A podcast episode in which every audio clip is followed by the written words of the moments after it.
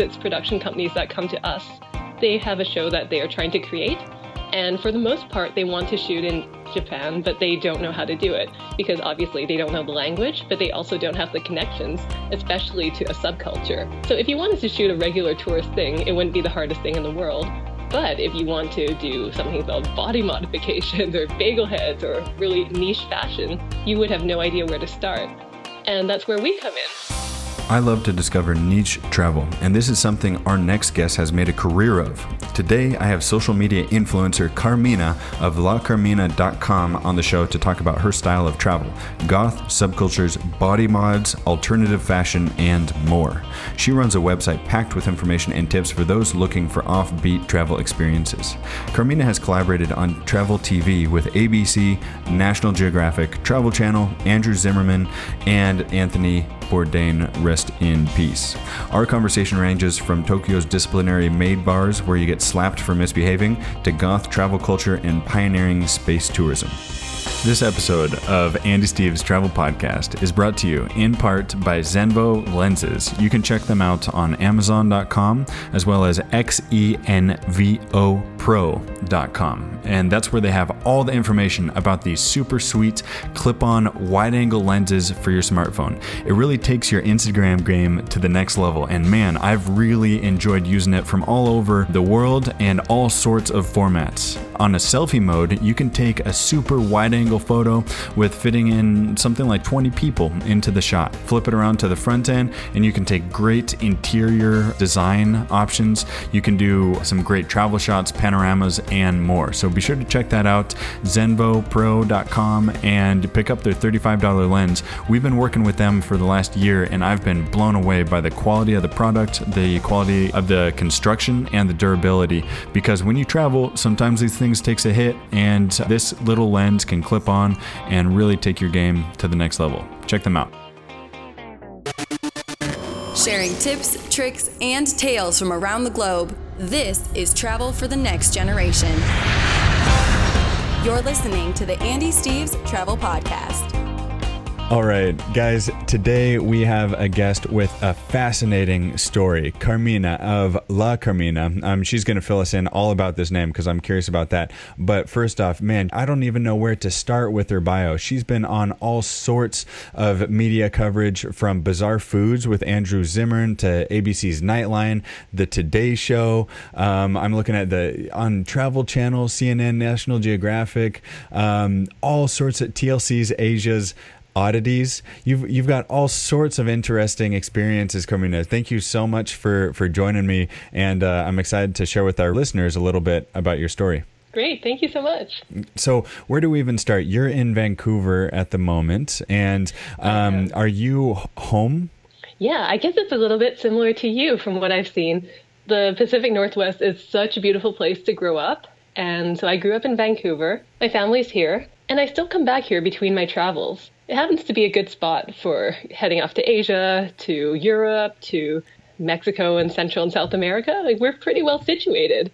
And it's just such a beautiful place to be. It's nice to travel and then come back and experience the nature and everything that we have here. Absolutely. I love, in my experience, which just happens to be very Europe centric, Eurocentric, I just keep going back to the same cities. I love them. They're always changing. It keeps me endlessly entertained. I'm always encouraging my readers and our listeners um, to get off the beaten path. And I feel like you've made that your claim to fame. You've designed a whole lifestyle around niche and alternative tourism. Can you explain uh, a little bit about that? Yeah, absolutely. None of this was a great master plan, and travel wasn't even my original focus. So I really landed here just through a lot of uh, exploring and learning. And it really began, I mean, if you go all the way back when I was growing up here in Vancouver, I always felt an attraction to subcultures. I love gothic music. I would always be trying to sneak into the clubs on Granville Street, and I don't know if you know Vancouver at all, yeah, but there's I know Granville. Cool yeah, so that was always something that I was drawn to from a very young age. I loved the fashion, I loved the sense of belonging. And then as I was starting my blog, I initially focused on Japanese subcultures, especially Gothic, because I thought, you know, it's such an, another universe over there in Japan. Uh-huh. I guess you've been to Tokyo? No, I haven't. It's on my list, and that's one thing I want to talk to you about. I want to spend oh 10 minutes at the end of this show just talking about Tokyo because I'm dying to get over to, to Japan. I know that's. You should you know, go when I'm there. Yeah, we please. Well, we'll we should definitely coordinate. Yes, please. Yeah. Um, how did starting the blog time up with your time at Columbia University and uh, and then Yale Law School? So you're simultaneously going to some of the best American universities and, and best universities in the world while maintaining and creating a blog focused on goth and Japanese and underground culture. Is it was that going on simultaneously? It was. It was going on simultaneously during law school because, as you can imagine, while it's a fantastic. Because you have plenty of time to go off and just, you know, create, uh, take on all sorts of other extracurricular responsibilities and, and writing. well, I guess as someone like you can imagine, if you don't have that fulfillment in what you're doing, I mean, you could be doing something really great, but if you don't have that creative fulfillment or that sense of adventure or travel, then you're just not you. Mm-hmm. And so I felt when I was in law school, well, I'm glad I did that, I wasn't fulfilling that side of myself. Mm-hmm. And that's when blogs really started to come out around 2007 and 8. They were in their very early stages. And I just thought, you know, this is such a great medium. I love writing, I love sharing photography and connecting with people around the world. Blogging let me do that. So I just started really early, and I have to say I got lucky being an early adopter. Kind of right place at the right time. And again, you've picked out a very niche uh, uh, kind of segment of the traveling and and cultural space. Um, mm-hmm. for, for, me, I picked out my tourism company niche after going after uh, the American student studying abroad in Europe. It's very specific. Um, yes. And so I believe you've had great success in picking your own niche. Um, today, do you focus more on your blog, your Instagram, your newsletter? I- I'm curious about how you how you focus your time. Yeah. I like to say that I focus my time on whatever I am most passionate about at the moment. I try to make that the priority and let the opportunities come from there. Because I feel if I'm not personally excited by something, if I feel for example, one social network is not as intriguing as it used to be, or one topic, one style of fashion isn't as interesting, then I need to move on. I need to evolve and keep pursuing new things. So at this very moment, I just got back from a trip in South America, which was incredible. Uh, I do producing and hosting for shows, so I'm mm-hmm. teaming up with a German show, and we're shooting in Japan, maybe in September, August, if you want to come. And yeah, it's so it, tempting. I'm dying to get out. And, we will discuss details later. But good. yeah, it's like a, a, lot of different things, different projects going at the same time. As you know, you can't just do one thing. You always have to have your hands in a bunch of different baskets. Yeah. But they're always fulfilling things that are linked to travel and creativity and subcultures in some way. Whether it's consulting, whether it's travel collaborations, blogging, writing.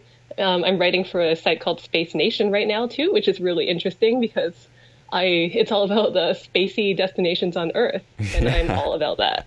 oh my gosh, there's there's so many questions bouncing around in my head. Um, first off, like so you mentioned that you run kind of a, a production crew and on the ground fixer company, mm-hmm. and and that's called called La Carmina and the Pirates. And the Pirates, that's right. Yeah, it's actually under my main site, lacarmina.com slash pirates. I gotcha. It seems like such a cool team, and you've worked with some pretty pretty remarkable and famous clients. I love one of the videos that you can can watch is you helping a uh, a Dutch tourism video oh, yeah. or a Pepsi commercial. Was that it? Yeah, it was Dutch Pepsi. That was quite a while ago. Yeah, yeah. but but from there you can kind of get, get a sense for the the personality and um, what would it be like to travel with you when you are providing those fixing services. What are you looking for? What's uh, what do you find yourself doing the most time? Is it just a matter of knowing who to call and, and speaking the language and and knowing how to get around town? Oh, interesting enough, for that type of work, we never do the pitching because it's production companies that come to us they have a show that they are trying to create. And for the most part, they want to shoot in Japan, but they don't know how to do it because obviously they don't know the language, but they also don't have the connections, especially to a subculture. So if you wanted to shoot a regular tourist thing, it wouldn't be the hardest thing in the world. But if you want to do something about body modifications or bagel heads or really niche fashion, you would have no idea where to start. And that's where we come in. We help them out because we know this universe. We live it. This is our life and we let TV crews take a peek into it, and we always make sure that they present it in a fair and unbiased way. There's no sensationalism. We want to do our best to present these sometimes disturbing to people subcultures, but in a very positive and fair light. I'm Andy Steves, and I'm on the phone with Carmina of LaCarmina.com. You should definitely check it out. Um, Carmina, I want to get into the specifics of goth, body modifications, drag queens, and all else, the underworld, after this break. This episode is brought to you by Weekend Student Adventures.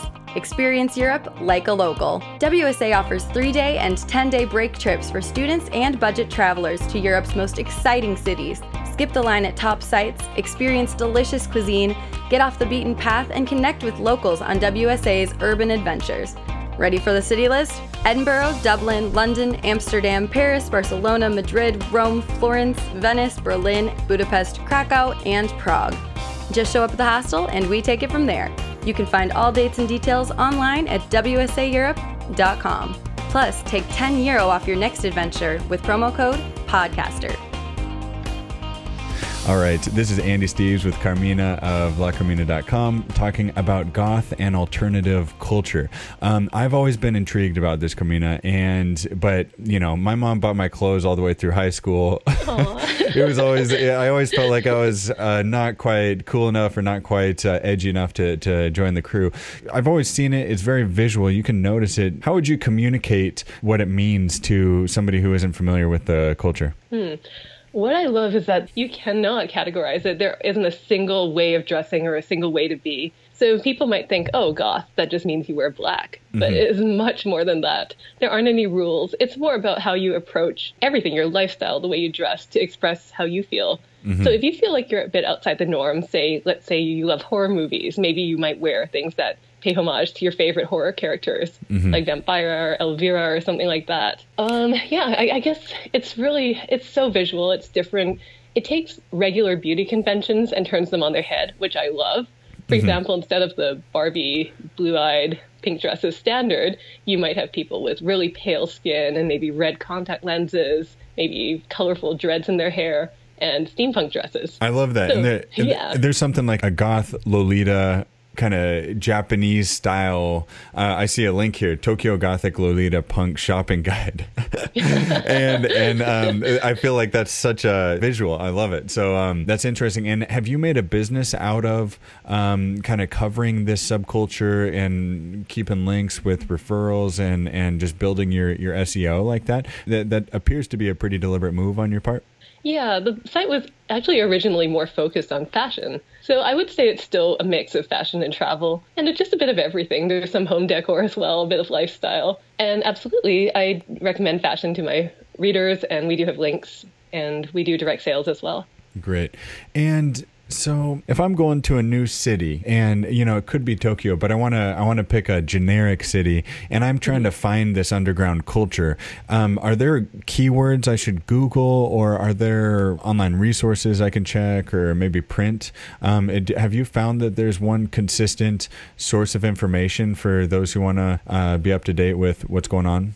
You know, people have asked me that. They ask me, how do you find these things that are in my own city, in my own backyard, and I've never heard about them? Well, I think a lot of it's due to my just my proclivities. I have this radar on, and whenever something comes up in the news or on the Facebook feed, I think, oh wow, there's this bizarre cafe that's opening up in Omaha or whatever it might be.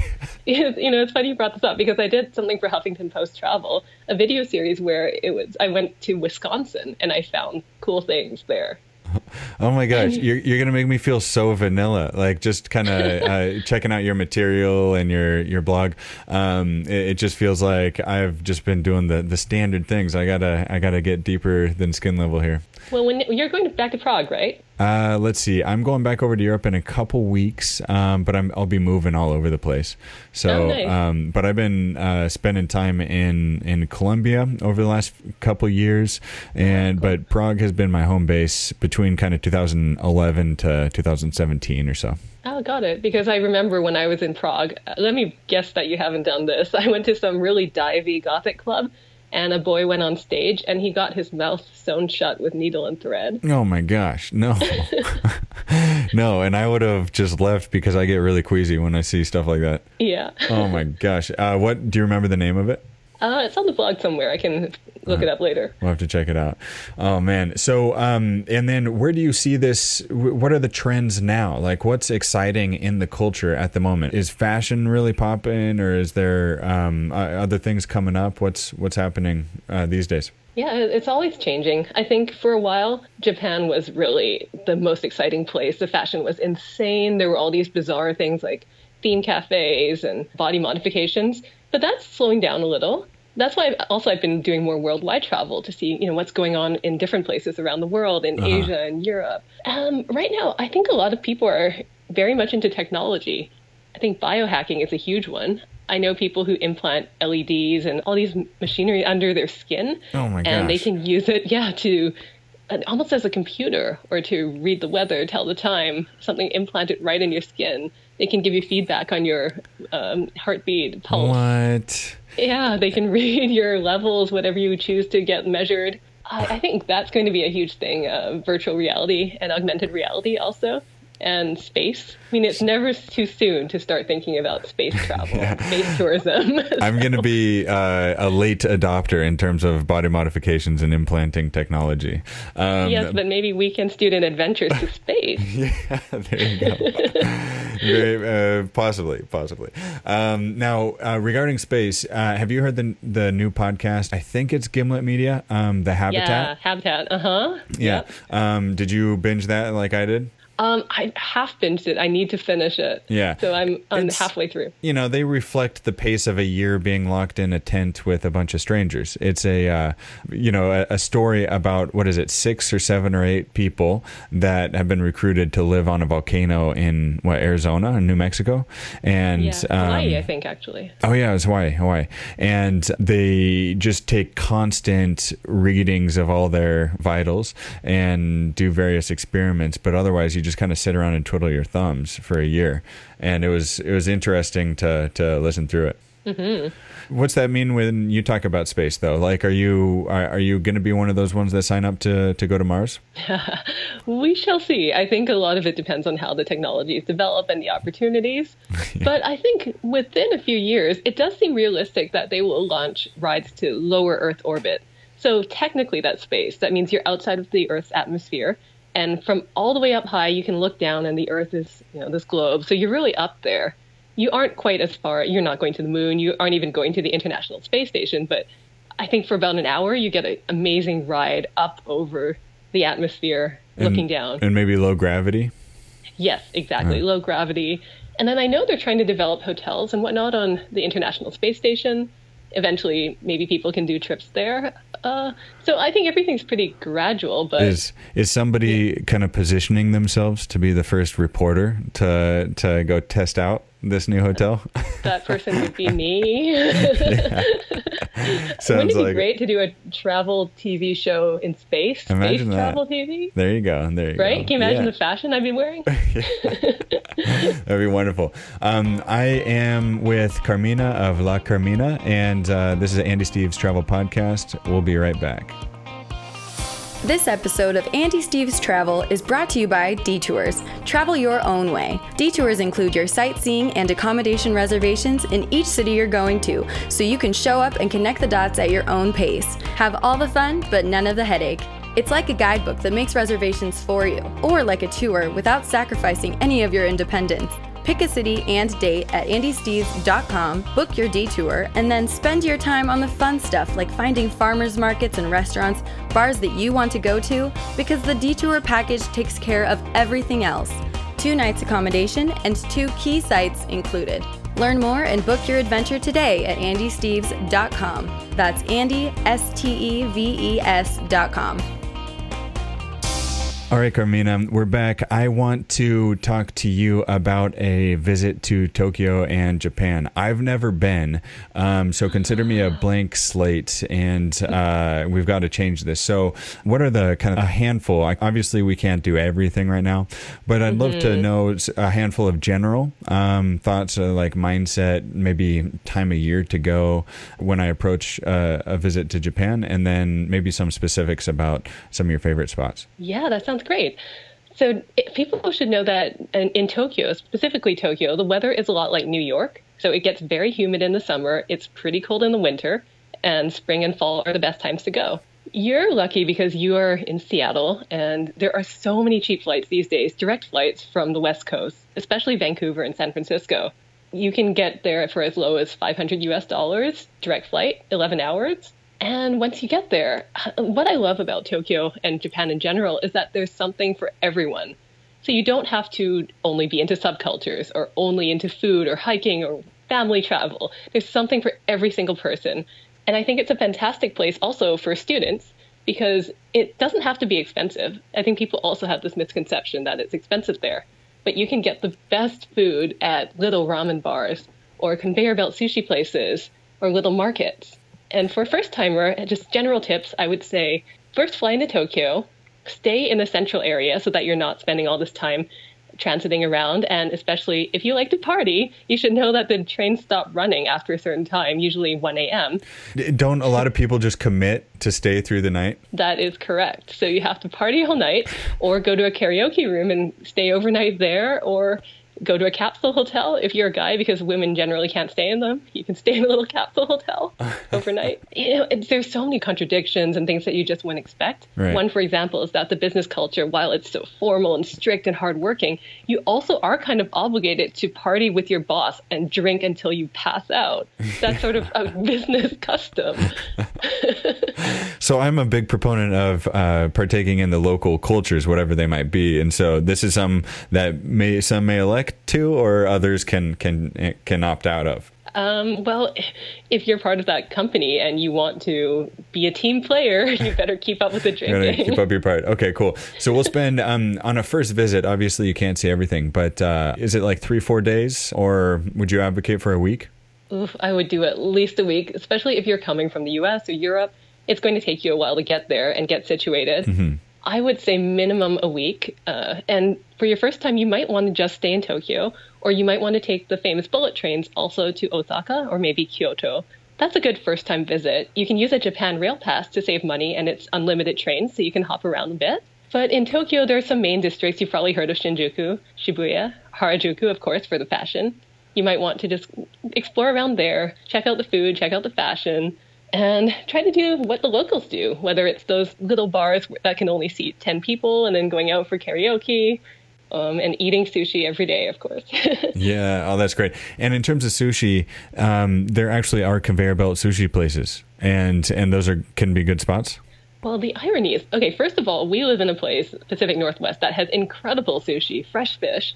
But what we would pay, say, a $50 meal might be a $10 meal there and on a conveyor belt. Uh huh. Right. So, so you can have really good sushi in that case, uh, mm-hmm. affordably. Exactly. Yeah. Oh man, yeah, because like you go out and it's fifty bucks a head easily. It, like, every time I like sushi, but it's it's not cheap uh, in in the Seattle area. Yeah, over there it's two bucks a plate, and you can eat what ten plates if you want. Nice. I think often people talk only about you know Jiro dreams of sushi or where Bourdain goes, and it's five hundred dollars. But the average person, and where do my friends go? We go to these small conveyor belt sushi places. Yeah, yeah, usually oh, about great. two bucks a plate for two pieces. Speaking of, you've worked with Anthony Bourdain, is that right? So I, um, the production company, they consulted me a couple times for some episodes I wasn't actually in the episodes, but mm-hmm. I was in one of his promos for No Reservations. So uh-huh. one of uh-huh. the ads that ran. Yeah, he's uh, it's it's so fun to take. You know, my dad has a certain style with his khakis and button up and, and glasses. Aww, you have a certain style, and uh, Anthony Bourdain, uh, Andrew Zimmern, uh, the uh, the Bizarre Foods right uh, yeah. host. so it's it's always I I love taking inspiration from as many different sources as I can, um, and so this is why we have Carmina of LaCarmina.com. Um, if if listeners want to follow up with you or check you out, where would you want us to send our traffic? The website, your Instagram? Uh, I would say the website. That's where the meat of it is. To me, social media, it's the snack, it's the carrot, where you get a little bit of a taste, but the real meat, the story, the writing, that's on the blog. That's lacarmina.com. Are we dating ourselves, Carmina? no, no, I, I, I, I agree 100%. Yeah. no, I, but I really think that's what survives. And also, you know this. This is what you own. You own your website and your content, and you have control over it. Yeah. If an algorithm changes, or suddenly, I don't know, you get blacklisted for whatever reason, then you're off. Yeah, And there no, goes. Yeah. that that's so true. You're you're absolutely right. This is your your meat and veggies. This is your like actual food and inspiration on your website. It's so cool. It's so uh, extensive and comprehensive. So uh, listeners, definitely check out lacarmina.com. If you do want a snack, it's at La Carmina, L A C A R M I N A. Carmina, it's been so much fun connecting with you. And Yeah, um, what's on the horizon for you? Uh, it sounds like space travel is on your on your radar. Yeah. What else is in front of you? you know, I'm quite interested in emerging technologies and opportunities in travel, entrepreneurship, tech, business. I think that could be a next step because I've done personal travel and writing for a while now. And I'd like to explore something on that end. That's something I haven't really done yet. And you're leaving yourself open to ideas, or do you have stuff in the works?